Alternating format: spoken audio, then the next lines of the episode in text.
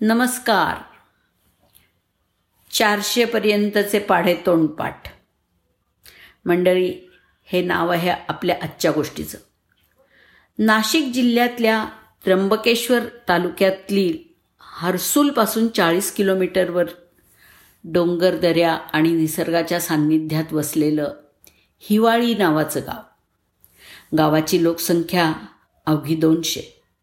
पण आज हे गाव इथल्या जिल्हा परिषदेच्या शाळेतल्या शिक्षणामुळे आणि विद्यार्थ्यांमध्ये असलेल्या कलागुणांमुळे राज्यात सर्वत्र परिचित झालं आहे इथली ही शाळा वर्षातले तीनशे पासष्ट दिवस सुरू असते. या ठिकाणी विद्यार्थ्यांना दररोज सकाळी आठ ते रात्री आठपर्यंत शिक्षण दिलं जातं. आणि विशेष म्हणजे या शाळेतल्या पहिली ते पाचवीपर्यंतच्या सर्वच विद्यार्थ्यांना तब्बल चारशेपेक्षा अधिक पाढे तोंडपाठ असून भारतीय संविधानातील सगळीच कलमं पाठ आहेत. तसंच राष्ट्रीय महामार्ग जगभरातील देशांच्या राजधान्या हे सुद्धा इथले विद्यार्थी पुस्तक न पाहता सांगतात. आणि इतकंच नाही बरं का? स्पर्धा परीक्षांच्या दृष्टीने विचारण्यात येणारी गणितं आणि तार्किक प्रश्नांची उत्तरंसुद्धा हे विद्यार्थी अचूक देतात. आणि याशिवाय आणखी कमाल म्हणजे दोन्ही हातांनी एकाच वेळी लिहिण्याची कलासुद्धा या विद्यार्थ्यांना अवगत आहे. कमाल आहे नाही?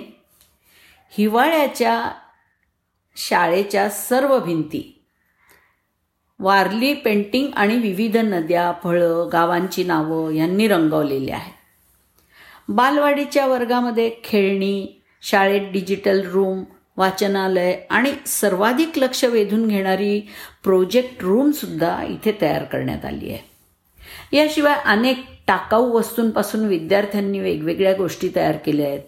इथले विद्यार्थी विविध कलागुणांमध्ये पारंगत आहेत. यामध्ये painter fitter teacher plumber electrician carpenter आदी कामं विद्यार्थी स्वतः करतात. हे सर्व या विद्यार्थ्यांना शिकवत आहेत अवलिया शिक्षक केशव गावित. केशव गावित यांनी एम ए राज्यशास्त्र आणि डी एडचं शिक्षण घेतलेलं आहे. त्यांनी महाविद्यालयीन शिक्षण घेत असतानाच स्पर्धा परीक्षेसाठी अगदी जीवतोड मेहनत घेतली. घरची परिस्थिती हालाखीची होती.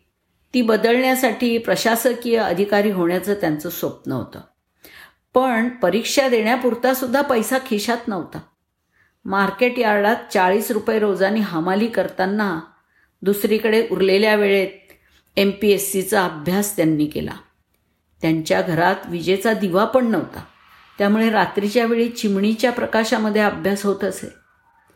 पण यशाने त्यांना हुलकावणी दिली. आपला शैक्षणिक पाया पक्का असता तर आपण एम पी एस सी उत्तीर्ण झालो असतो.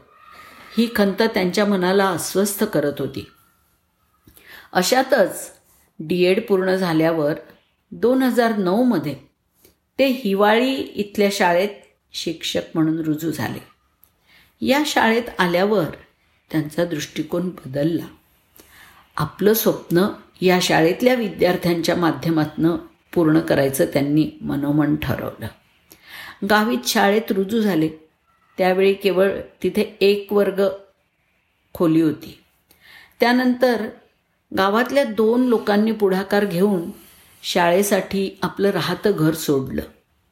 या दोघांच्या घराच्या जागेवर आज एक छानशी टुमदार शाळा उभी राहिलेली आहे आणि तिथे गावीत विद्यार्थ्यांना ज्ञानार्जन करत आहेत विद्यार्थीसुद्धा याचा पुरेपूर फायदा घेऊन M P S C U P S C परीक्षेसाठी शालेय जीवनातच धडे गिरवत आहे.